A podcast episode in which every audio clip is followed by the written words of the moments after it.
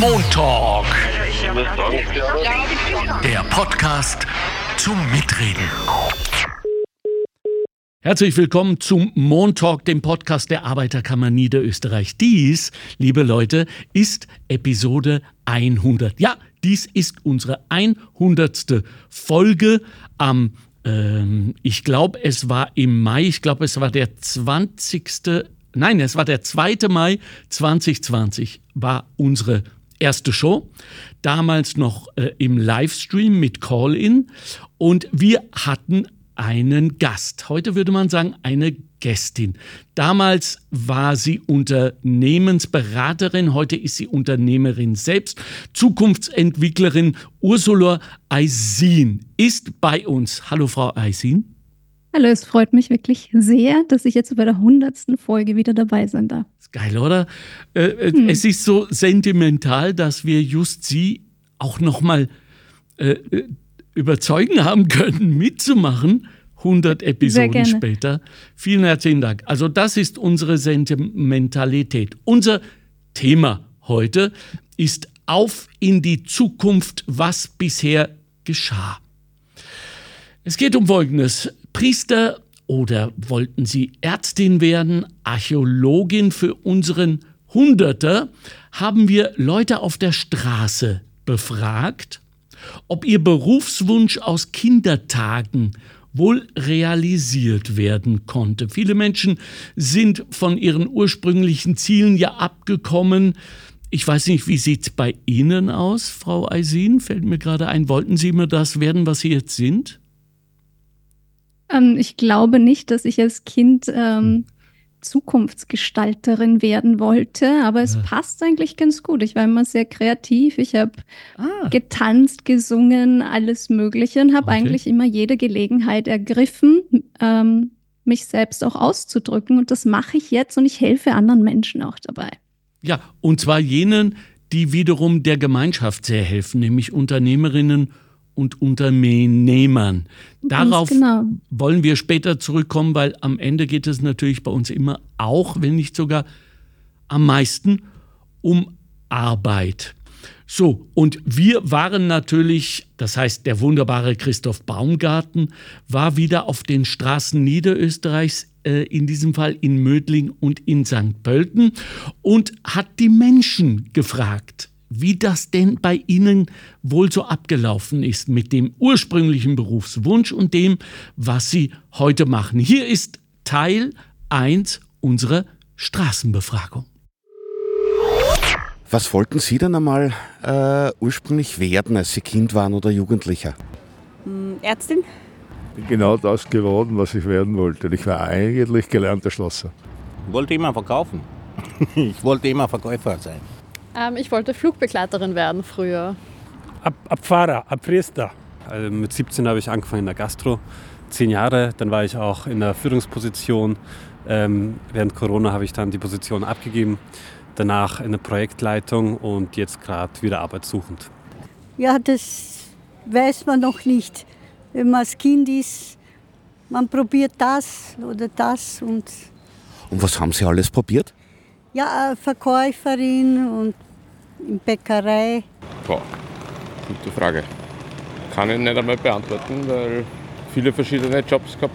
Aber jetzt in der Veranstaltungsbranche seit 20 Jahren, das ist äh, okay. Und was machen Sie da genau? Produktionsleiter für Veranstaltungen. Das weiß ich nicht mehr, aber mein Vater hat mir dann als Maler und Anstreicher einen Job besucht. Hat mir nicht gefallen. Dann habe ich einen Bauspengler gesehen am Dach und jetzt bin ich Bauspengler. Da macht der frischen Luft. Die Höhe.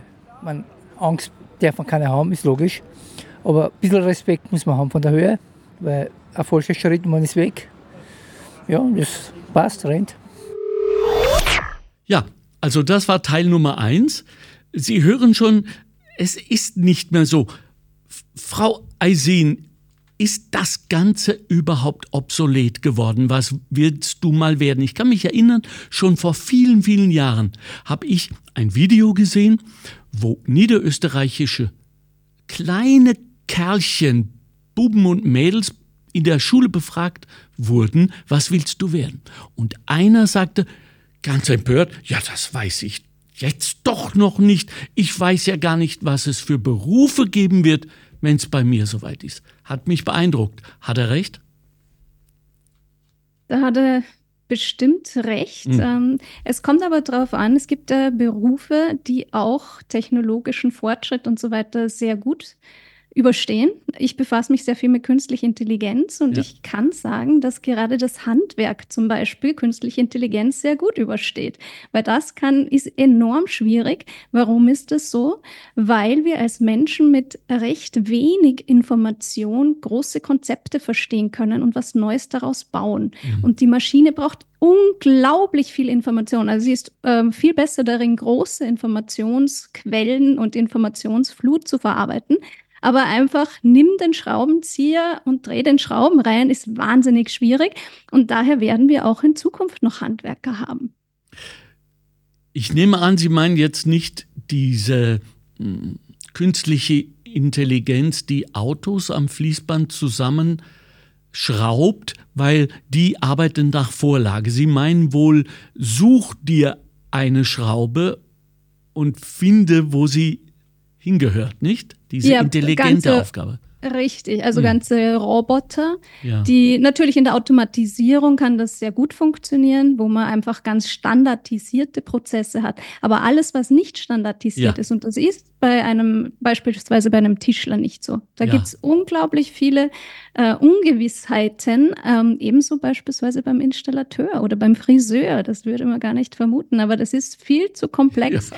für eine künstliche Intelligenz. Zumal ja, das, äh, ja, hat mir mein Friseur, auch wenn das jetzt seltsam klingt, äh, aber mhm. ich habe einen, aber das ist einfach nur einer meiner besten Freunde, da hänge ich mal ab und zu herum und habe festgestellt, dass deren äh, größter Beitrag zu ihrem eigenen beruflichen Erfolg ja die Kommunikation ist. Da kommen wir auch nochmal ja. hin. Nicht? Es wird so viel getratscht und gequatscht beim genau. Friseur, bei der Friseurin. Und das entspannt uns offenbar so, äh, dass, wir, dass wir das als Teil seines Be Berufes sehen. Also äh, das Handwerk hat nach wie vor oder vielleicht sogar ab demnächst so sehr wie noch nie goldenen Boden.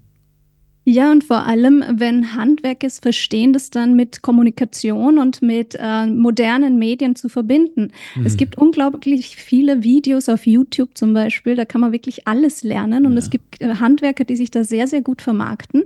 Natürlich können da mit auch Menschen helfen, die das gelernt haben, die Kommunikation gelernt haben, die haben die Videoerstellung gelernt haben. Es muss nicht jeder Handwerker das selber lernen, aber wir leben ja in einer arbeitsteiligen Gesellschaft und da kann man sich dann sehr, sehr gut erkennen ergänzen und sogenannte Win-Win-Situationen schaffen. Ja. Äh, ist vielleicht eine, eine gute Gelegenheit, jetzt unsere Faktenbox zu hören, wovon wir eigentlich sprechen. Hier ist also wie immer Bettina Schabschneider mit unserer Faktenbox zum Thema. Eine zentrale Aussage der Arbeiterkammer ist, dass eine gute Ausbildung die Grundlage für eine selbstbestimmte berufliche Zukunft darstellt.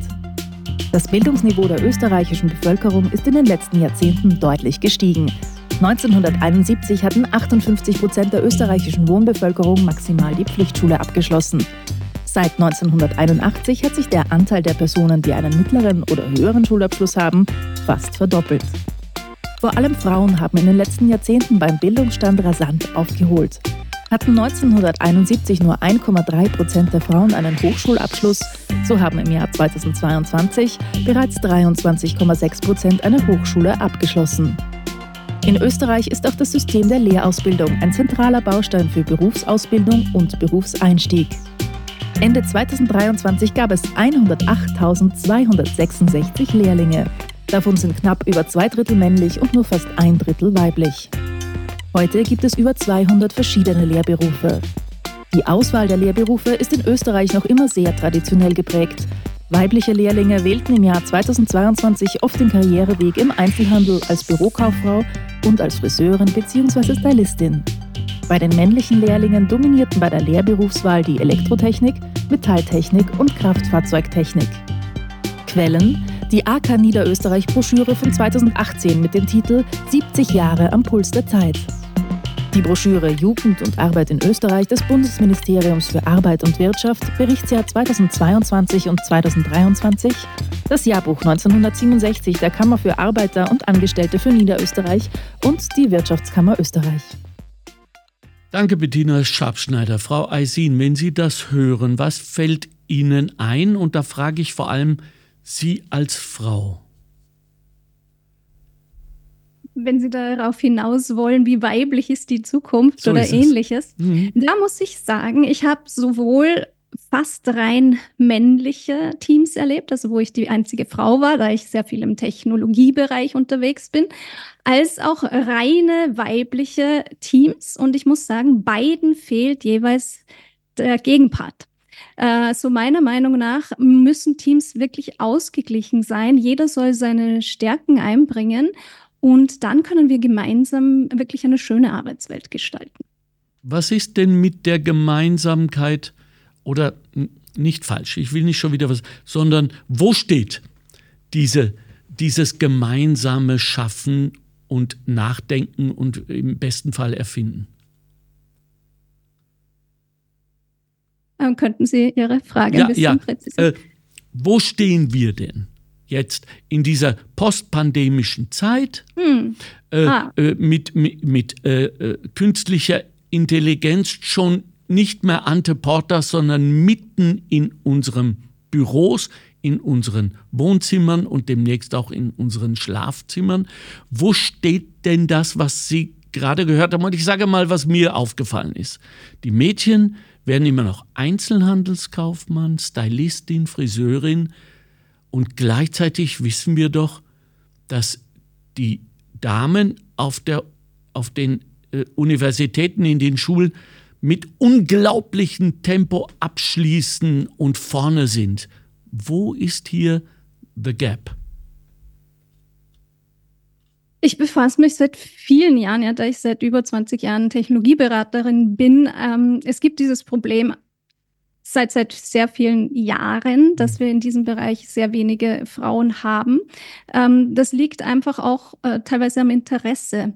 Und äh, es gibt viel, viel, ähm, viele Programme, die versuchen, mehr Frauen, mehr Mädchen in die sogenannten STEM-Fächer, also in die technischen und die Scientific-Berufe zu bringen. Das gelingt aber nicht besonders gut, muss man sagen. Also der Branchendurchschnitt ist immer, also wenn ich als eine Frau im Team dabei bin, haben wir den Branchendurchschnitt schon gehoben. Normalerweise. Ähm, das ist leider ein ungelöstes Problem, könnte man sagen. Also wirklich in der, in der Technologie. Ich muss sagen, ich habe es immer sehr genossen als Frau in der Technologie. Ich werde von Männern tatsächlich sehr mit Respekt behandelt. Das muss ich wirklich sagen. Ähm, die Frage ist ein bisschen, ist es wirklich so schlecht? Wenn ich Interesse dafür habe, einen bestimmten Beruf zu ergreifen, ich fand das sehr schön in der Straßenumfrage, wenn jemand sagt, ja, ich war gerne Verkäuferin, mhm. müssen wir ihm das ausreden? Mhm. Und ansonsten, ähm, ich würde mich gern darauf beziehen, seit Corona, ja, was ist denn da passiert? Mhm. Ich spreche mit sehr vielen sowohl Arbeitnehmerinnen als auch Unternehmern und was man sagen kann, man könnte eigentlich die Arbeitswelt derzeit mit einem bekannten Queen-Song sehr gut zusammenfassen. Under Pressure. Die Arbeitswelt ist geprägt von einer immerwährenden und ständigen Informationsflut, Technologien wie künstliche Intelligenz, die sich so schnell verändern, dass man kaum Schritt halten kann und harschen Gruppendynamiken und viel mehr. Und es wird keine Lösung dafür angeboten. Und deshalb versuche ich sehr gerne Lösungen dafür anzubieten. Ähm, momentan auch vermehrt für Schulen, für Schülerinnen, die auch gerne wissen wollen, wie sollen wir mit künstlicher Intelligenz umgehen. Und äh, Lehrerinnen, die es auch nicht wissen, wie sie denn das äh, Schülerinnen vermitteln sollen. Aber dieses Under Pressure, das ist wirklich seit Corona. Also wir wurden alle eigentlich in einen großen Stress versetzt, die ganze, ganze Arbeitswelt. Hybride Teams haben das alles nicht leichter gemacht. Ähm, Kommunikationsprobleme und Gruppendynamiken, die vorvorhanden waren, haben sich eigentlich noch mh, potenziert mhm. und tendenziell verschlechtert. Ähm, das heißt, da ist sehr, sehr viel Bedarfsunterstützung. Ähm, wie gesagt, diese ganze Informationsüberflutung, äh, mit der wir täglich konfrontiert sind, die hilft da auch nicht besonders mhm. dabei. Das heißt, Menschen fühlen sich teilweise so gestresst, dass sie nicht mal mehr Entscheidungen treffen. Also es mhm. gibt viele in Unternehmen, die sagen, wir treffen hier keine Entscheidungen und das ist ähm, ein größeres Problem, als man meinen möchte, weil so formen wir unser Leben, so formen wir unsere Zukunft mit jeder Entscheidung, die wir treffen. Ja, ja, ja, ja, da fällt mir natürlich einiges dazu ein. Die Angst als erstes, hm? also die scheint ja wohl äh, Motor Nummer eins in die falsche Richtung zu sein. Bevor ich etwas Falsches entscheide, entscheide ich lieber gar nichts. Die, die, Kommunikation auch unter den Geschlechtern, was ja jetzt noch einmal mit LGBTQ schwieriger geworden ist, zumindest semantisch. Und, und dann natürlich, was Sie mir sagen, das entsetzt mich ein wenig, dass offenbar Eltern und auch vor allem unsere Lehrerinnen nicht wirklich wissen, was sie mit der neuen Situation tun sollen. Wo setzen wir am ersten an? Wahrscheinlich zu Hause? Ganz bestimmt. Mhm. Ja, man kann ja nicht alles der, der Schule überlassen. Wahrlich. Und ähm, am wichtigsten ist eigentlich für den Umgang mit jeder neuen Technologie kritisches Denken. Das heißt, es sollte kritisches Denken gefördert werden. Das wird leider in unseren Schulen nicht gefördert. Da wird hauptsächlich Gehorsam trainiert. Und äh, es ist ja sehr maschinell. Ja? Es werden eigentlich Menschen zu Maschinen ausgebildet. Und dann wird ihnen erzählt, der Roboter übernimmt deinen Job. Ähm, also dann wird wieder Angst gemacht. Ne? Deswegen kommen diese Existenzängste und die Angst davor, obsolet zu werden. Das ist eine neue Angst, die mit künstlicher Intelligenz entstanden ist. Wird auch von den Medien fleißig geschürt. Da wird immer wieder Feuer ins Öl gegossen. Ähm, Roboter stehen alle unsere Jobs. Ich habe schon erwähnt, der Handwerker beispielsweise ist da ziemlich sicher auch der Installateur, weil so leicht geht das für die Maschine nicht. Also man müsste das wirklich äh, seitenweise beschreiben, was alles gemacht wird und dann sind immer noch so viele Ungewissheiten, die, auf die die Maschine ganz schwer reagieren kann. Ähm, also es ist für Menschen in der Arbeitswelt nicht leicht. Wir sind mit sehr viel Stress konfrontiert, aber eben kritisches Denken schon zu Hause fördern, kritisches Denken in den Schulen fördern.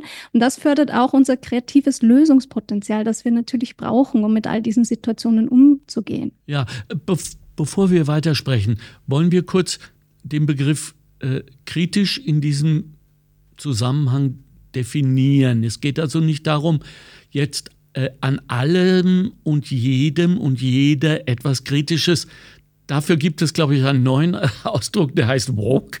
Ja, wenn wir so lange suchen, bis wir irgendetwas finden, was nicht stimmt ist. Äh, wenn Sie davon, liebe Hörerinnen und Hörer, noch nicht gehört haben, glauben Sie es mir, Sie werden, Sie werden. Es ist eine, äh, ja, ein, ein, die neue Pandemie, wenn man so will, geistiger Art. Also es geht eher um Hinterfragen, richtig? Genau, ja. es geht um Hinterfragen. Mhm. Ähm, es geht eigentlich vielmehr um darauf, sich das bewusst zu machen. Ähm, 95 Prozent der Dinge, die wir denken, sind uns nicht bewusst. Das Nein. heißt, wir müssen sie wann auf die Bewusstseinsebene holen, damit wir wieder frei entscheiden können. Weil sonst sind wir eigentlich ähm, in gewisser Art und Weise fremdgesteuert von uns selber, mhm. von den eigenen ähm, Glaubenssätzen, Überzeugungen und so weiter, die wir haben, die uns vielleicht auch irgendjemand eingeredet hat. Da würde ich jetzt nochmal zurückkommen zu dem, sollen wir die Kinder denn fragen, was sie werden wollen? Zumeist ist es gar nicht das, was sie werden wollen, sondern das, ja. was ihnen jemand erzählt hat, wer auch immer es war. Ja, ja. Die Eltern oder die, die, Schule, Sozialisierung. Wir haben so viele Meinungen, die gar nicht unsere eigenen sind. Und daher ist es wichtig, also kritisches Denken heißt, die, da durchzubrechen. Und es gibt eigentlich etwas ganz Einfaches dafür, und zwar ist es, dass man Stift und Papier zur Hand nimmt und einfach mal seine Gedanken niederschreibt, sie liest, weil dadurch hole ich sie ins logische Verstehen und dann auch immer eine Lösung findet. Dann kommen wir nicht in das, was Sie angesprochen haben, dieses alles und jeden kritisieren. Nein, nein, es geht um sich selber. Man, man gestaltet eine bessere Zukunft, indem man bei sich selber beginnt, ja. indem man seine eigenen Muster sieht und indem man für alles immer ein, sich zwingt, für alles eine Lösung zu finden. Dann kommen wir nicht in diese Suderei hinein. Schön, das gefällt mir sehr, sehr gut. Ist natürlich, und damit sind wir natürlich auch mitten in dieser Thematik, auch jener der Angst, viel mit Anstrengung. Da muss man sich Zeit nehmen, da muss man sich hinsetzen, da muss man etwas aufschreiben. Und mir fällt auch die Eigenverantwortung ein, die ich quasi in jedem Podcast einklage und Ihnen wahrscheinlich da draußen mittlerweile schon schwer auf die Nerven gehe. Aber siehst du, wir können nichts mehr delegieren, was wichtig ist, in, in einem Maße, dass wir uns ausklinken können. Das geht nicht, gerade was unsere Kinder betrifft. Jetzt würde ich gerne mal persönlich werden. Ich äh, weiß ja, Sie führen seit einigen Jahren, ich glaube so fünf oder sechs, Ihr eigenes Unternehmen namens Red Swan. Fast zehn. Zehn sogar. Wow. Fast zehn. Nächstes Jahr sind es zehn Jahre. Oh, cool. Das werden wir zu feiern wissen, Frau Eisin. Oh ja, dann haben wir wieder ein Jubiläum. Ja, ja, genau, richtig. Ja. Also, Sie haben das vor fast zehn Jahren gegründet. Da ging es einmal um Unternehmensberatung einerseits und um äh, Education, glaube ich, auch andererseits. Also Sie waren ja immer schon, obwohl vor zehn Jahren haben wir ja von KI noch nichts gehört. Sie waren da schon, oder? Ja, die KI, also ich bin seit über 20 Jahren äh, Technologieberaterin mhm. und ähm, KI ist schon viel älter.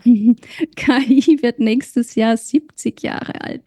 Das wissen auch wow. ganz wenige. Ja? Also auch der erste beispielsweise, ich frage oft gerne ins Publikum, was sie denken, wie alt künstliche Intelligenz ist. Dann ist es eben so drei, vier, fünf, vielleicht zehn Jahre. Es gibt es aber schon sehr viel länger und hat sehr viele Booms und Busts schon durchlaufen, also Auf und Abs.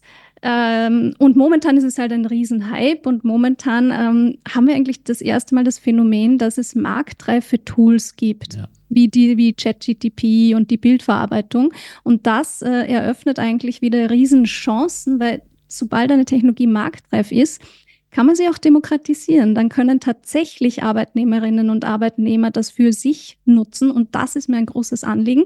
Ähm, und da bin ich auch sehr aktiv, ähm, hier gemeinsam Menschen zu helfen, das für sich zu nutzen. Vor allem ihnen die Angst zu nehmen. Ich bestehe aber trotzdem darauf, dass wir noch ein wenig persönlich bleiben. Also Sie haben uns jetzt gelehrt, 1955 ist irgendetwas passiert, was heute schon als künstliche Intelligenz gilt. Das war was? Ähm, das war ein Konzept, es war ein Workshop in den USA. Ja. Da waren verschiedene Vertreter, unter anderem von IBM und von den Bell Laboratories und verschiedenen ja. Universitäten dabei. Die haben einen Workshop gestartet und so wurde der Begriff der künstlichen Intelligenz in der Akademie geprägt.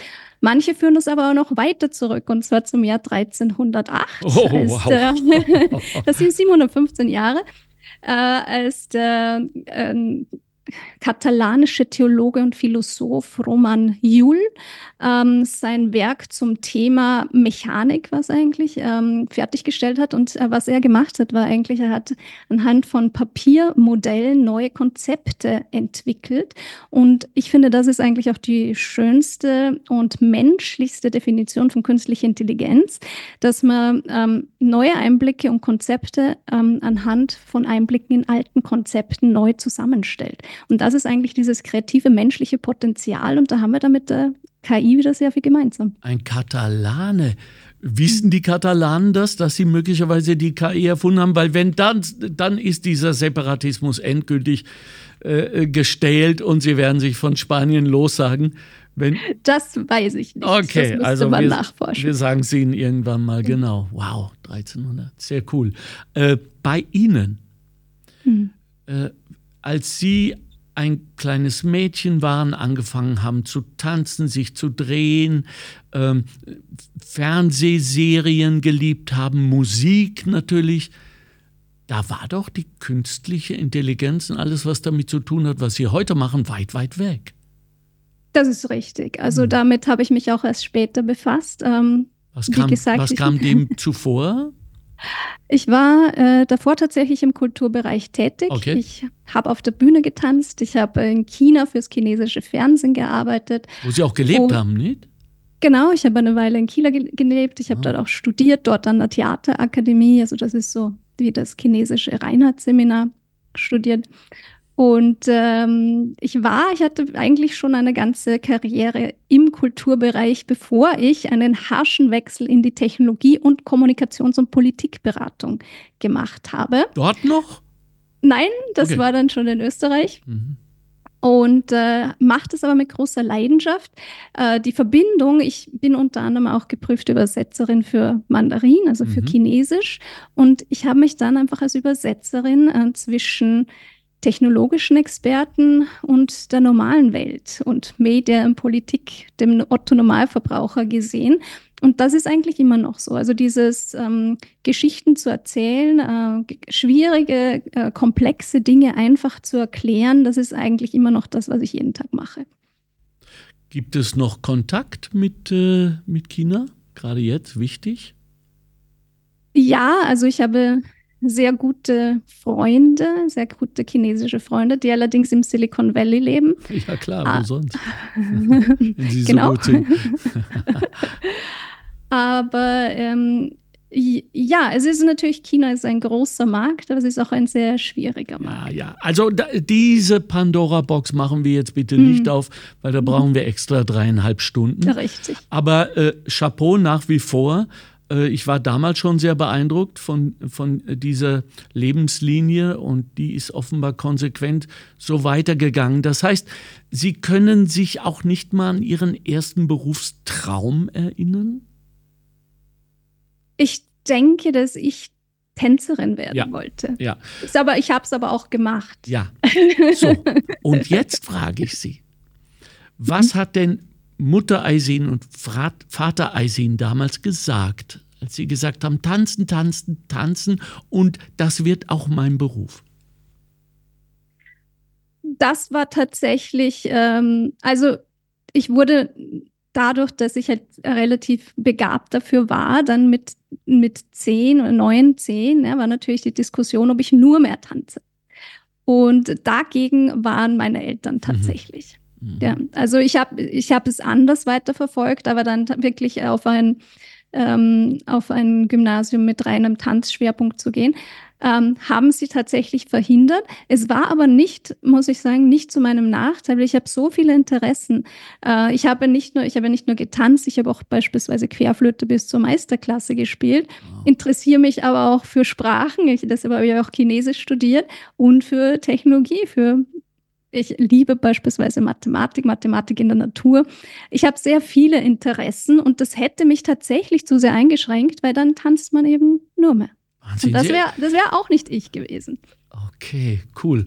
Ähm, also abgesehen davon, dass Sie offenbar so eine Art Bildungsasterix sind, irgendwann mhm. mal sehr früh in den großen Wissenstopf gefallen und seither unermüdlich, äh, nehme, entnehme ich dem doch, dass da schon ein paar Ratschläge für die Eltern herumliegen, die uns jetzt zuhören. Das heißt, Ihre Eltern haben Ihnen zwar die Freiheit gegeben zu tanzen und das auch erlaubt. Und wir alle wissen ja, das ist vor allem äh, eine Taxiarbeit für die Eltern, nicht? Äh, in den Tanzunterricht fahren, vom Tanzunterricht abholen und so weiter. Da müssen schon alle dran glauben. Ja, äh, dass das so gut funktioniert. Dann hieß es, äh, aber Matura, nicht? Ganz wichtig, das ziehst du bitte durch. Damit hatten sie recht, richtig?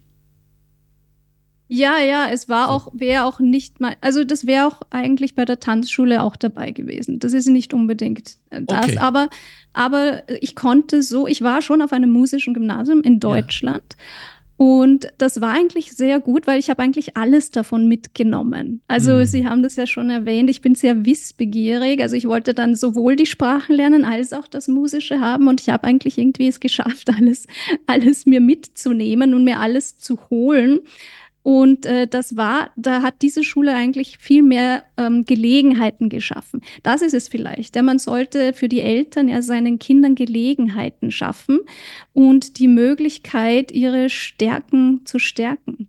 Beziehungsweise das, was sie für ihre Stärken halten, denn es wurde ja eine ähm, Technologieberaterin, eine Inspiratorin äh, der binären Art, wenn man das mal so sagen mag, äh, womit ja weder Sie noch Ihre Eltern damals gerechnet haben. Das heißt, wir können unseren Kindern weder ihren Weg vorzeichnen, vorbefehlen, noch können wir den Weg des Lebens, des Schicksals in irgendeiner Weise beeinflussen. Es wird aus uns was wird, was hat denn dann trotzdem in ihrem Leben, und ich kann mir vorstellen, viele junge Frauen, die Ihnen hier zuhören, wollen so ein Leben, äh, dafür gesorgt, dass sie das wurden, was sie heute sind. Es geht ihnen ja gut.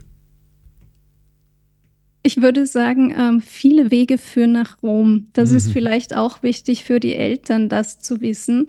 Ähm, in, beispielsweise in Österreich haben wir ja mit 13 immer diese große Diskussion, ja. wo geht das Kind jetzt hin? Ja, bleibe ich auf dieser Schule? Will ich eine kaufmännische? Will ich eine technische?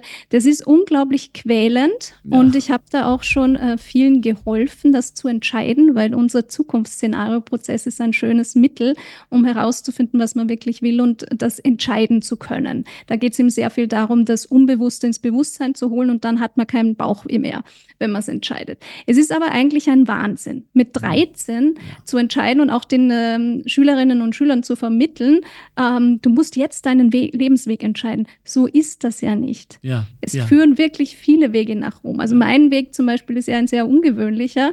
Äh, wie komme ich zur, zur Technologieberatung und auch die Art und Weise, wie ich es mache. Ich natürlich fließt da meine ganze Kreativität hinein. Mhm. Das ist natürlich anders als andere das machen und das ist auch gut so. Ja.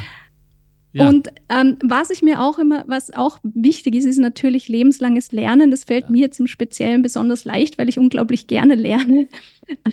Es wird einem aber auch durch die Schule ausgetrieben, das muss man schon auch sagen. Ja, also auch ich hatte so mit 13, wenn man dann eine Erörterung und sowas lernt, das ist wirklich nichts, was einen besonders inspiriert, nicht mal mich. Ja?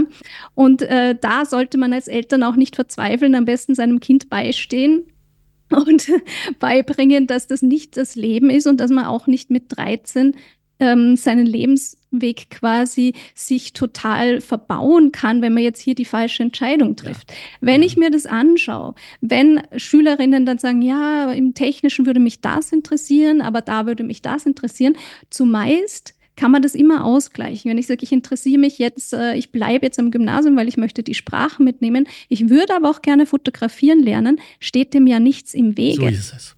So ist es. Also es, es kann auch ein multipler Weg in der Ausbildung dorthin führen, wohin auch immer. In diesem Zusammenhang äh, bin ich stolz verkünden zu können, dass es natürlich auch in diesem Jahr wieder die mittlerweile sehr berühmten und ultra beliebten Digi Weeks in der Arbeiterkammer Niederösterreich in St. Pölten gibt für Kinder, für Schülerinnen und Schüler, die äh, ganz spielerisch und sehr kreativ an diese ganze Kiste mit der äh, künstlichen Intelligenz zwar noch nicht, aber mit der gesamten Digitalität, vor allem was die Kreativität angeht, das dürfte Ihnen ganz besonders gut gefallen, Frau Eisin, weil ja doch die Kreativität, wie Sie eingangs ja auch gesagt haben, nicht nur das ist, was uns grundsätzlich unterscheiden äh, wird von den Maschinen, äh, die bis auf weiteres zumindest noch nicht so kreativ sind,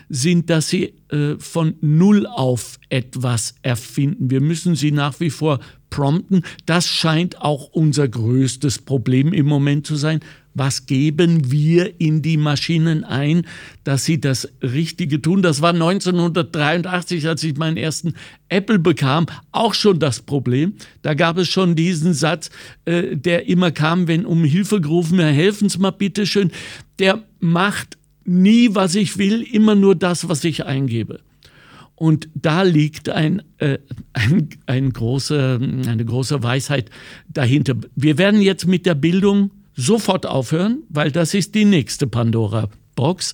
Da nehmen wir uns mal ganz viel Zeit. Aber wir hören jetzt mal den zweiten Teil unserer Straßenumfrage und vergleichen das mit dem Weg, den Frau Aisin gegangen ist. Also, hier ist unser zweiter Teil. Hören Sie mal. Und ist es das geworden? Nein, nein, was ganz anderes. Darf ich fragen, was das ganz andere ist? Ja, ich bin ähm, in derzeit in Ausbildung zur Rechtsanwältin. Im Verkauf. Hat Ihnen das taugt? Ja, das hat mir sehr gut gefallen. Es hat mir sehr viel Spaß gemacht. Äh, Außendienst im also Verkauf äh, Bauchemie bin ich jetzt Schwarzdecker. Und sind Sie damit zufrieden? Nein, darum habe ich gesagt, ich, ich wäre lieber äh, ein Priester. Wie schaut Ihre berufliche Vision aus? Ausspiegel ist nicht schlecht, solange ich am Dach mal dumm kriegen kann, kriegen wir dumm. Wenn es immer geht, geht es immer, ist eh logisch, aber ähm, also ich mache derzeit ähm, die Rechtsanwaltsprüfung, ähm, hoffentlich bestehe ich die. Und ähm, danach würde ich tatsächlich gern berufsbegleitend noch was machen, aber ich bleibe in dem Bereich, im juristischen, ja. Was hat sich da am meisten verändert in der Arbeitswelt? Am früher mein Chef gehabt, wenn wir Mittwoch schon beim Wirten geblieben sind, das kommen hat noch die Runde gezahlt, weil er gewusst hat, dass wir das fertig machen, wenn es fertig sein soll. Es gibt dort nicht mehr sehr viele Bauspenglereien, es gibt sehr viele Leihfirmen und die sind nicht so besonders. Der Druck, der Stress. Nur ist das Problem, eine normale Firma zu finden, die auch zahlt. Früher war ich wenigstens 16 Jahre in einer Firma. Jetzt, heutzutage, schafft man das nicht. Man arbeitet zwei, drei Jahre und dann ist wieder arbeitslos. Jetzt war ich fünfeinhalb Jahre in einer Firma, jetzt bin ich wieder AMS seit einer Woche oder so. Früher bin ich im Winter bin ich als Chauffeur. Da habe ich behinderte Kinder in die Schule geführt, dann von der Schule in den Kindergarten und so. Aber das spürt es immer, weil es gibt keinen Winter mehr. Sehen. Nein, das spürt es immer, weil um die Zeit kann man einen Dachlauf machen, kann man es wieder zumachen, kein Problem. Also ich bin jetzt ja momentan in Karenz und merke schon, was das für Anforderungen an die Mutter sind, auch seitens Arbeitgeber, alles gleichzeitig machen zu können und zu schaffen, vor allem wenn man dann wieder zurück will und man überlegt sich zweimal jetzt vielleicht Vollzeit arbeitstätig zu sein oder doch lieber Teilzeit zu nehmen, was eben doch natürlich mit finanziellen Einbußen dann ja, zu tragen ist. Frau Aisin, was ist bei Ihnen jetzt hängen geblieben? Ja, es wurde der Stress erwähnt ja. und auch eine gewisse Flexibilität, die man haben muss. Und ja. das ist etwas, das, glaube ich, auch sehr wichtig ist, man muss sich immer weiter bewegen und dazu war ich eben auch immer bereit. Ich mhm. habe erwähnt, ich bin geprüfte Übersetzerin für Chinesisch. Da habe ich aber sehr früh gesehen, dass das keine Zukunft hat, weil es haben eigentlich schon während meines Studiums diese Übersetzerprogramme so gut funktioniert, dass ähm, das kann die Maschine mittlerweile wirklich ziemlich gut. Und dann bekommt man natürlich als Übersetzer kein Geld. Also deshalb äh, war es für mich immer äh, ich war da immer offen zu sagen, was, naja, was ist Übersetzen? Übersetzen ist Kommunikation. Ich kann zwischen Menschen ähm, kommunizieren, ich kann ihnen dabei helfen zu verhandeln. Und das habe ich auch sehr erfolgreich gemacht. Also eben Kommunikationsstrategie, das ist eigentlich für mich, was alles zusammenhält, die Kommunikation. Ja. Ähm, das ist mein Steckenpferd. Es gibt andere Menschen, die machen gerne etwas anderes. Man hat auch sehr schön gesehen, äh, Menschen, die beschreiben, sie machen das wirklich gerne, was sie tun. Und das ist, glaube ich, auch sehr wichtig. Nicht so sehr, was einem jemand erzählt, was man tun soll, sondern dass man das findet, was man selber gerne macht und mit Leidenschaft macht. Ja, in diesem Zusammenhang war ich für Bass erstaunt, dass der Herr, der so gerne Priester geworden wäre, äh, offenbar diesen Weg nicht gefunden hat, wiewohl mir erscheint, ich kenne mich jetzt nicht aus im klerischen Ausbildungswesen, aber äh, er braucht doch nur in jede Pfarre, jeden Dom rein und laut rufen, O Herr, ich will dein Diener sein, und dann wird er aufgenommen. Also scheinbar ist das dann doch nicht so einfach. Cut. Wir gehen aufs Heute, weil das war ja auch jetzt der Bericht von Christoph über das, was heute aus diesen Menschen geworden ist, im Gegensatz oder kongruent zu dem, was sie sich grundsätzlich mal gewünscht haben. Stichwort Homeoffice. Ich glaube, mich erinnern zu können, dass wir auch damals im Jahre 2020, wiewohl alles total unter diesem Metatitel Pandemie stand, sehr wohl übers Homeoffice gesprochen haben. Und Sie haben damals gesagt, äh, es ist hier, um zu bleiben. Und siehe da, Sie hatten recht. Äh, sind Sie zufrieden mit dieser Entwicklung, Status quo? Ich glaube ehrlich gesagt gar nicht, dass ich damit recht hatte. Mhm. Es gibt nämlich interessante Entwicklungen. In den USA gibt es ja sehr, sehr viele Kündigungen in der Tech-Welt. Ja. Da sind ja, und viele, gerade aus, der, aus den technologischen Unternehmen, also ich spreche da jetzt von diesen ganzen Plattformen wie Facebook und Twitter und OpenAI, ähm, haben tatsächlich von ihren Mitarbeitern dann wieder gefordert, ins Office zurückzukehren. Mhm. Und warum ist das so? Wir haben uns das auch angesehen in verschiedenen Szenarien. Die Arbeit oder der Arbeitsplatz haben auch eine soziale Funktion. Ja. Das heißt, ähm, auch in der Kreativität, wann sind wir denn besonders kreativ? Teilweise haben wir natürlich, müssen wir auch manchmal alleine sein. Ja, aber ähm, dann, um Dinge umzusetzen, brauchen wir die Zusammenarbeit mit anderen Menschen. Und wir müssen mit denen kommunizieren. Das passiert oft beim Café oder am Drucker und dafür brauche ich tatsächlich den Arbeitsplatz. Also ich würde, ich bin mir da äh, gar nicht mehr so sicher. Ja, es ist natürlich, ähm, es ist da, aber ähm, es ist auch zu bedenken, dass es manchmal erforderlich ist, dass Menschen tatsächlich sich treffen. Das ist vielleicht nicht jeden Tag notwendig, aber ich, ich brauche tatsächlich auch die Büros. Also es ist nicht so, dass ich die jetzt einfach abschaffen kann und jeder arbeitet von zu Hause. Man muss auch bedenken, ähm, in unterschiedlichen Ländern zum Beispiel sind die Situationen ja anders. Ähm, wenn beispielsweise in Paris Menschen teilweise auf sehr, in sehr kleinen Wohnungen leben, wie sollen denn da alle jetzt von zu Hause aus arbeiten? Das wird ja sehr, sehr schwierig. Ja? Das ist ja alles äh, sehr laut. Das heißt ja nicht, dass man zu Hause Ruhe hat. Also das ist definitiv nicht für jede Lebenssituation machbar und auch nicht für alle wünschenswert. Mhm. Auf der anderen Seite, ja, ich habe auch davon gehört, dass äh, amerikanische Firmen mittlerweile schon richtig fett Kohle auf den Tisch legen und äh, pro Arbeitstag, glaube ich, im, wenn sie ins Büro zurückkommen, äh, satte 100 Dollar auf den Tisch legen, äh, dass sie ihre Leute wieder, und ich glaube, da geht es nicht um das, was viele dabei vermuten, nämlich Kontrolle, sondern es geht wirklich auch um Inspiration, so wie Sie das gerade gesagt haben. Das lässt den äh, Schluss zu, dass der Ruf nach Inspiration als Teil von einer Führungsqualität offenbar immer noch verhallt, weil es wird ja jetzt schon wieder delegiert, die sollen sich untereinander, untereinander inspirieren. Ich habe zu viel zu tun als CEO und so weiter. Großer Irrtum. Das Zweite ist natürlich, wenn Menschen dann im Arbeitsbereich miteinander zu tun haben, ist natürlich auch die Gefahr, der Bubble-Wirkung groß, nicht? Weil, das wissen wir, wir Menschen müssen in Gemeinschaft leben, sonst gehen wir jämmerlich ein. Und dafür sind wir dann auch bereit, auf unsere eigene Meinung, auf unsere eigenen Denk-, Sicht- und Handelsweisen zu verzichten zugunsten der Gruppe. Das will ich doch nicht als Arbeitgeber. Wie sehen Sie das? Da haben Sie absolut recht. Ähm, das beginnt schon in der Schule, ja, mit dem mhm. sogenannten Peer Pressure und setzt sich dann in der Arbeitswelt fort. Das heißt, dieser Gruppenzwang, das Gruppendenken.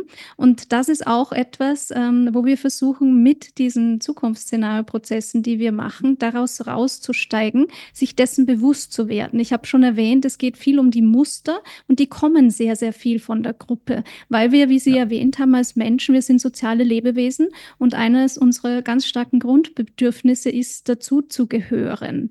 Und das ist, das klingt ein bisschen oberflächlich, vielleicht ist es aber überhaupt nicht, weil in letzter Konsequenz, das ist fast biologisch für uns, wenn wir uns vom, vom Stamm ausgeschlossen fühlen, haben wir das Gefühl, wir werden verhungern.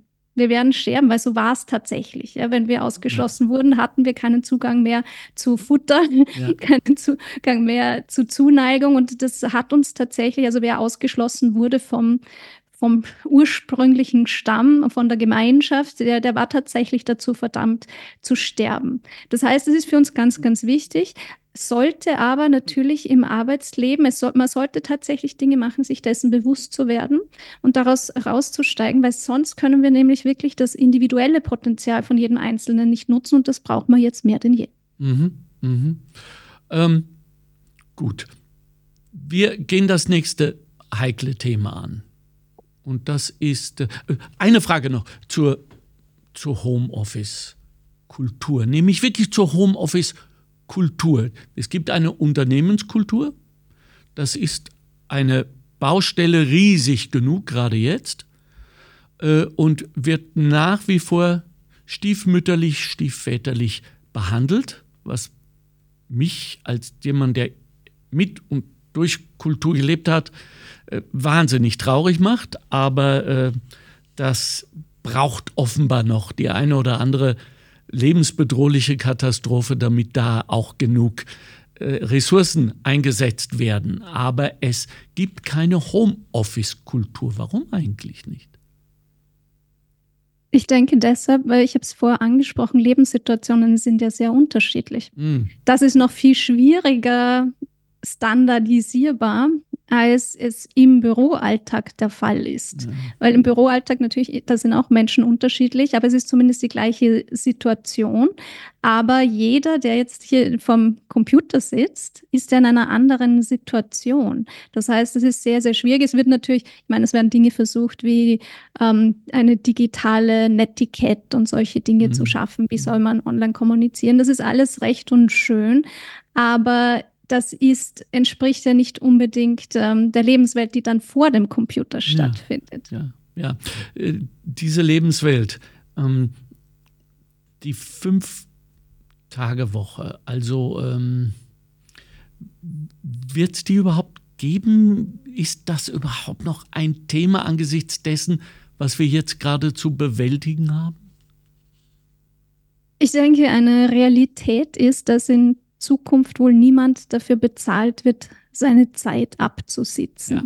Und damit hat es auch relativ wenig Sinn, Arbeit in Zeit zu messen. Und das ist natürlich, es wird natürlich die Arbeit derzeit in Zeit gemessen und es ist relativ revolutionär zu sagen, wir müssen das alles ändern, aber es wird sich wohl ändern müssen. Es wird nicht, es, wie gesagt, es wird niemand dafür bezahlt werden, seine Zeit abzusitzen. Ist die Annahme dieser Realität durch Führungspersönlichkeiten und Organisationen en general ist, äh, ist der Grund, warum das nicht stattfindet, dann erst wieder die Überprüfung, das Misstrauen an die äh, arbeitenden Menschen.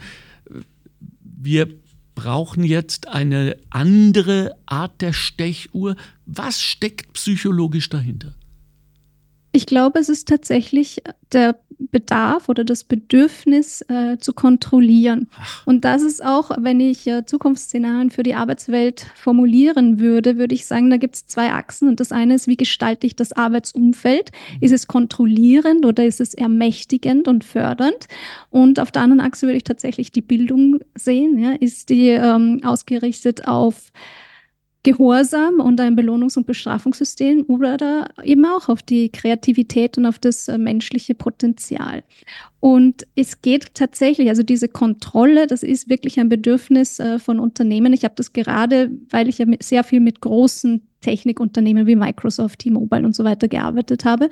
Die haben das eigentlich ähm, Homeoffice relativ früh eingeführt. Und sofort ist äh, hier der Gedanke entstanden, man müsse doch die Arbeitnehmerinnen zu Hause kontrollieren. Und es wurden viele technologische Mittel, also Technologie spielt in der Kontrolle hier immer eine große Rolle, eingesetzt um die zu kontrollieren. Und das war wirklich, das hat dann mit einer, mit einer freien Entfaltung und ihr könnt eh arbeiten, wo es ihr wollt, ja. eigentlich nichts zu tun. Also es war wirklich wie ein Gefängnis, ein digitales Gefängnis in ja. dem Fall. Ja, richtig.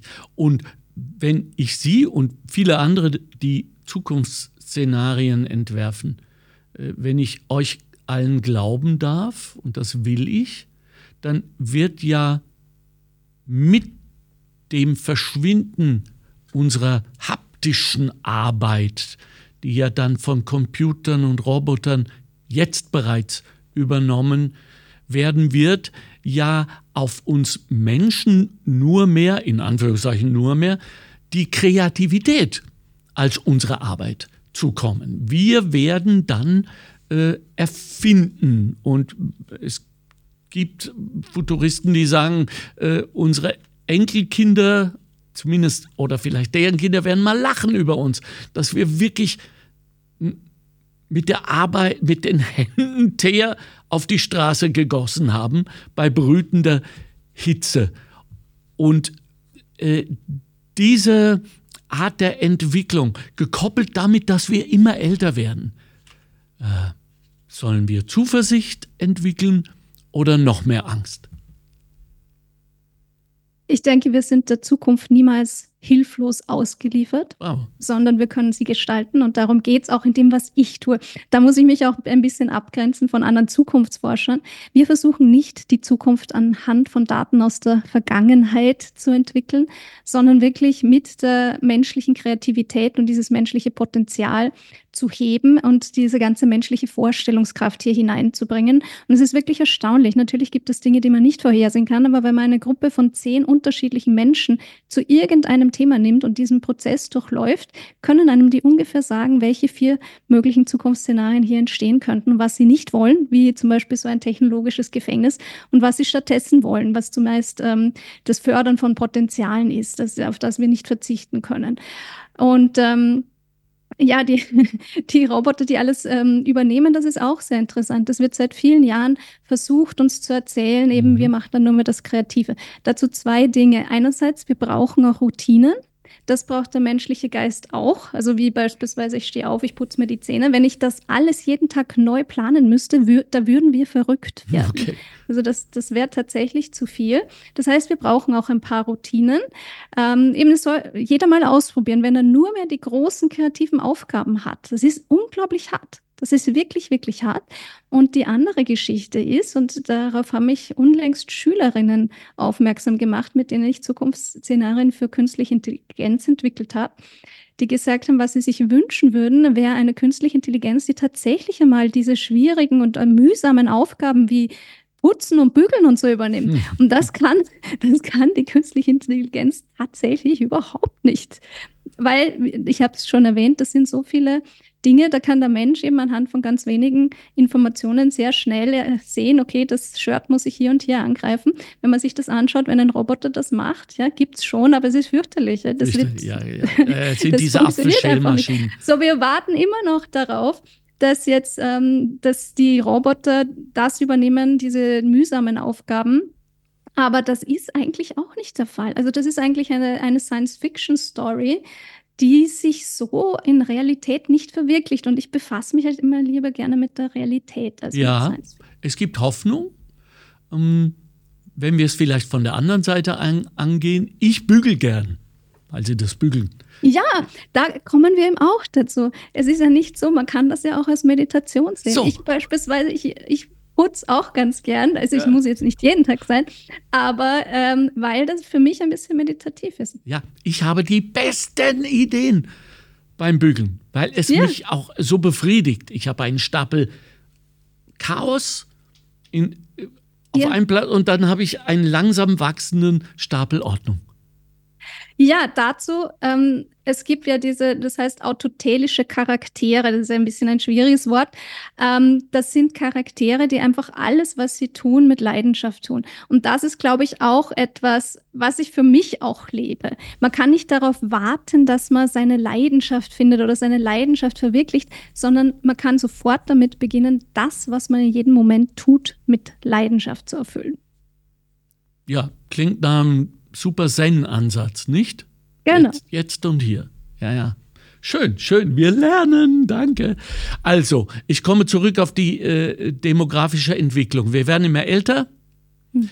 Wir äh, bleiben immer gesünder. Dafür werden allein schon jene Unternehmen sorgen, die geradezu geschüttet werden mit Milliarden in Sachen Longevity und äh, lebensverlängernde Maßnahmen und so weiter. Das heißt, das äh, neue biologische Durchschnittsalter, habe ich vor kurzem gelesen, angeblich ist schon 100 und 200 ist total möglich, rein biologisch. Wollen wir das, Frau Aisin? Das wäre jetzt genau meine Frage ja. gewesen. Wer will denn das? Ja. Also meiner Meinung nach sind diese ganzen äh, Longevity-Ansätze, das ist äh, schon ein bisschen ein narzisstisches Menschenbild, weil für Narzissten ist es mhm. nie genug. Ich habe nie genug gelebt. Wenn ich aber das lebe, was ich jetzt vorher erwähnt habe, wenn ich jeden Moment mit Leidenschaft erfülle, ist es auch irgendwann genug. Und ähm, ja, ich würde es jetzt nicht außer, ich, ich, außer Frage stellen und ich würde nicht sagen, es ist unmöglich, dass wir das Leben verlängern. Aber warum sind die alle so fixiert darauf? Ich würde mich nicht jeden Tag damit beschäftigen. Ich würde einfach mal mein Leben leben. Dann brauche ich nicht, dann brauche ich nicht noch 100 Jahre, wenn ich mein Leben jetzt lebe und das ähm, gut lebe und zufrieden damit bin. Mhm. Das setzt aber voraus, dass ich wirklich Master of my Domain bin, nicht, dass ich mich Richtig. nicht abhängig mache von Menschen oder Maschinen oder Institutionen, die mir sagen, wie ich gefälligst mein Leben zu leben Genau, habe. da kommen wir äh, wieder zurück zu diesem, Be zu diesem Bewusstsein. Ja. Ich muss mir dessen bewusst sein, was steuert mich und auch eigentlich nicht manipulierbar werden. Ähm, sehr viele Technologien, soziale Medien versuchen uns zu manipulieren den ganzen Tag. Das mhm. stecken oft Marketer dahinter, die äh, sehr viel psychologisches Wissen haben und uns äh, quasi all unsere Auslöser den ganzen Tag drücken, damit wir Dinge kaufen oder damit wir möglichst, damit wir möglichst lang auf einer Plattform verbringen und uns besser nicht mit anderen austauschen. Ähm, und zu einem gesunden Leben gehört ja auch der Austausch mit anderen Menschen. Das macht uns auch gesund. Was auch zu bedenken ist, also ich kenne da ein paar andere Zahlen. Junge Menschen beispielsweise waren noch nie so krank. Äh, das hm. liegt auch daran, also beispielsweise in den USA bekommt ja jeder, der zum Arzt geht, irgendein Medikament verschrieben und das ist durchaus nicht ohne Medikamente, haben viele Nebenwirkungen und sind, nicht unbedingt förderlich für ein gesundes Leben. Also da ist es viel, ähm, viel zielführender, in die Natur zu gehen, sich gesund zu ernähren, kein, kein Essen, das mit sehr vielen Chemikalien versetzt ist, essen. Ähm, also es ist nicht unbedingt so, dass die Durchschnittsbevölkerung momentan so gesund ist. Da haben wir tatsächlich einen Abstieg, den wir erleben. Ja. Äh, gesunder Geist in einen gesunden Körper heißt es seit ein paar tausend Jahren. Wenn wir uns mehr beschäftigen, geistig beschäftigen mit dem, was uns ja auch beschäftigt, einfach weil es da ist, zum Beispiel die künstliche Intelligenz, äh, dann kommen wir doch an einen Punkt, wo wir sagen, okay, ich bin jetzt das und das im Leben, ich würde aber vielleicht gerne etwas anderes. Früher hat man gesagt, Weiterbildung, ja, Kurse, Volkshochschule bis hin zu äh, Abendschule Matura. Ein unfassbarer Joch. Äh, Chapeau vor allen, die sich äh, das geben. Und dann mittlerweile höre ich, dass äh, immer mehr HR-Leute, auch CEOs großer Unternehmen sagen, mich interessiert es nicht mehr, ob die junge Dame Matura hat Akademikerin ist, wenn sie Antworten hat, vor allem wenn sie Visionen hat, dann will ich sie in meinem Unternehmen haben. Ist das das Ende der Weiterbildung? Ich, ja, könnte sein. Mhm. Nicht unbedingt der Weiterbildung. Ich glaube, die Weiterbildung, das ist ja eben ja eine, eine persönliche Geschichte ja. auch. Aber diese formale Ausbildung, das scheint offenbar äh, nicht mehr unbedingt äh, für den Markt zu entwickeln oder dem zu entsprechen, was Unternehmen dann tatsächlich brauchen. Und gescheite Unternehmer sagen dann, okay, ich, ich, das interessiert mich nicht. Das ist äh, mir egal. Ich will eben sehen, ist, ist der Mensch hungrig? Ja? Möchte tatsächlich in meinem Unternehmen was bewirken? Haben wir eine gemeinsame Vision? Und das sind sicher die richtigen Fragen, ähm, die man sich stellen kann. Ähm, für mich ist das auch so. Wenn ich jetzt junge Menschen sehe, ich habe in letzter Zeit wirklich da wieder große Zukunftshoffnung schöpfen dürfen, weil ich so viele junge Menschen, die 16, 17 Jahre alt sind, kennenlernen durfte, die tatsächlich hungrig sind und die, die Zukunft gestalten wollen und wirklich was machen wollen, die Dinge lernen wollen, die unglaublich wissbegierig sind. Ob die alle studieren müssen, da bin ich mir nicht sicher, mhm. weil eben unser unser Bildungssystem, es kommt sehr darauf an, ja, was will ich? Was will ich? Brauche ich da noch zum Beispiel eine technische Ausbildung? Ähm, brauche ich dieses Wissen? Das sollte man wirklich sehr, sehr genau überlegen. Ähm, ich will da niemanden davon abhalten, aber es ist, glaube ich, unser Bildungssystem ist relativ ähm, am Ende angelangt, wenn man ja. das so sagen kann. Und das ist leider, das berichten mir auch Schuldirektorinnen, dass es, äh, sie da nicht mehr sehr viel Hoffnung sehen, dass man das System irgendwie noch hinbiegen kann. Und wenn die das sagen, dann sollten wir ihnen das glauben. Das ist doch eigentlich ein weiterer Be Beweis, um nicht zu sagen ein, ein Spiegel dessen, was wir tagtäglich leben und woran wir uns jetzt langsam gewöhnen sollten. Wir haben das ganz am Anfang dieses Podcasts auch miteinander besprochen. Es gilt einfach den nächsten logischen und auch und vielleicht sogar vor allem unlogischen Schritt zu gehen im Leben, um die nächsten Schritte überhaupt möglich zu machen. Das heißt, der Weg, der Schritt für Schritt vorgezeichnet ist, den gibt es de facto nicht mehr. Äh, das Bildungssystem muss unbedingt angegangen werden. Wir als Eltern müssten uns auch umorientieren und unseren jungen Mädchen glauben, die im Wohnzimmer stehen mit einem Tütü und sagen, ich will tanzen, tanzen, tanzen, nichts anderes als tanzen. Und wir uns aber am Abend im, im Bett dann, die Eltern sagen, ach schade, ich hätte so gern, dass sie eine Technologieberaterin werden würde, weil der Weg halt so verschlungen ist, wie Sie so richtig sagen, und dann letztlich doch im persönlichen Rom landen. Ist es so? Ja, ich würde auch wirklich sagen, es ähm, viele Wege führen nach Rom. Ja, ja. Was wichtig dabei ist, glaube ich, ähm, Gelegenheiten zu schaffen, so viele wie möglich.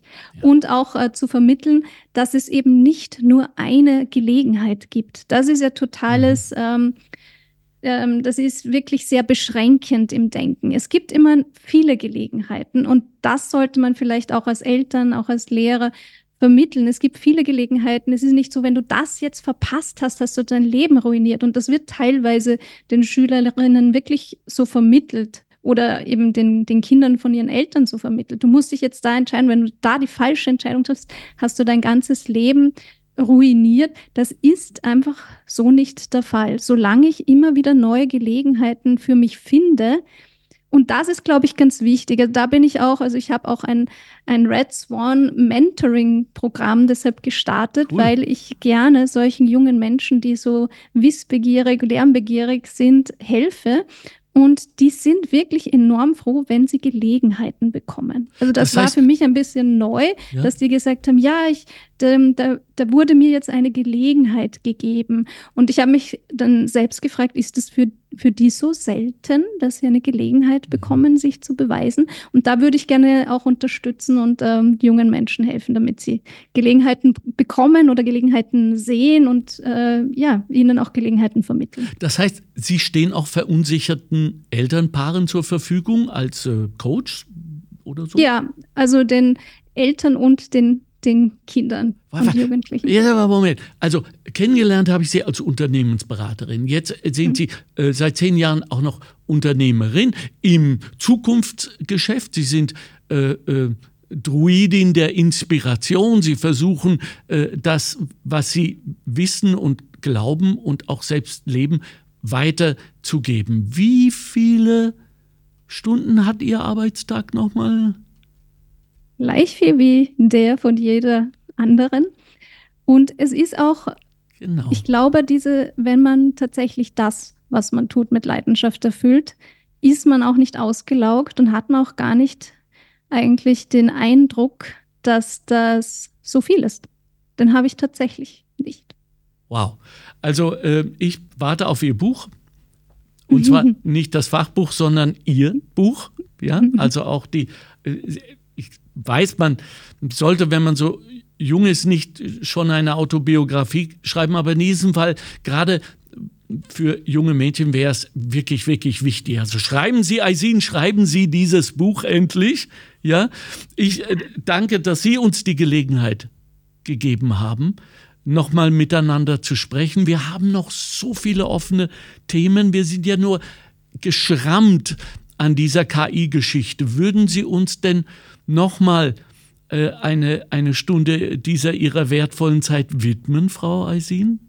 Sehr gerne. Ah, Wie super. gesagt, also momentan ist KI und KI in ja. Schulen und für junge Menschen und auch, äh, was sind Geschäftsmodelle dahinter, weil tatsächlich ja. demokratisieren kann man KI dann, wenn man den Leuten zeigt, wie sie damit Geld machen können. Ja. Und das ist mir momentan ein großes Anliegen und äh, sehr gerne. Das hat die KI übrigens gemeint, auch äh, mit, dem, mit dem Klimaschutz und so weiter. Wenn wir endlich auch diese Green Industries und so weiter äh, fördern und fordern, dann ist es in unserer Gesellschaft angekommen, die wir uns nun einmal spätestens 1973, würde ich mal sagen, für äh, das Wirtschaftsformat Kapitalismus entschieden haben und so ist das halt.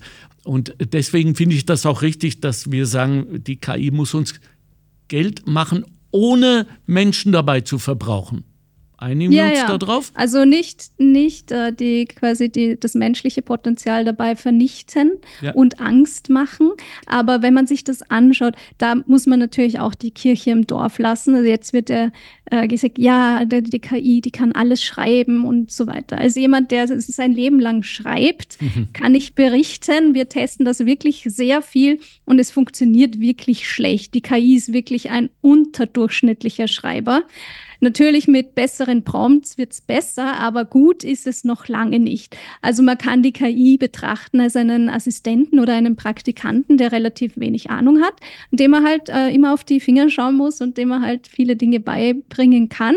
Unglaublich wertvoll als Unterstützung, wenn man die englische Grammatik korrigieren möchte oder solche Dinge. Aber diese, diese Fantasien davon, dass äh, das jetzt all unser Marketing übernimmt, also da muss man so viel psychologisches Wissen und Kommunikationswissen haben und das, das funktioniert einfach nicht. Bis auf weiteres, sage ich mal, nicht? Wir, ja, ja, ich, Ne? wir, wir Sie werden wissen, sehen. man spricht bereits von der, von der äh, generalisierten künstlichen Intelligenz, dass nur noch alles aus einer Quelle kommt. Das Universum möge uns davor behüten. Darüber dann das nächste Mal, okay? Gerne. Dankeschön. Zum Schluss noch, äh, das war Magister äh, Ursula Eisin. Sie hat äh, das Unternehmen Red Swan inne. Es gibt auch einen Podcast seit kurzem, habe ich gesehen, gelesen. Wo hören und sehen wir Sie, Frau Eisin? Ja, den Podcast Code Red bei Red Swan, Mhm. Technology, Madness and the Future of Humanity. Gibt es überall dort, wo man Podcasts hören kann und man findet uns auch auf YouTube und äh, unter Substack und zwar Code Red bei redswan.substack.com. Okay. Ich stehe natürlich jederzeit auch als plappernder Gast zur Verfügung, weil äh, ich habe mir äh, ein paar Folgen angeschaut. Äh, coole Sache. Sehr, Dankeschön. sehr voll. Vielen herzlichen Dank für Ihre Zeit, für Ihre Arbeit. Ähm, und ich hoffe, dass wir uns bald wiedersehen und noch, ein, äh, noch mal ein wenig die Welt retten miteinander. Das würde mich sehr freuen, vor allem wenn es gelingt. Ja, genau. Dankeschön, Ursula Eisin. Danke für Ihre Aufmerksamkeit.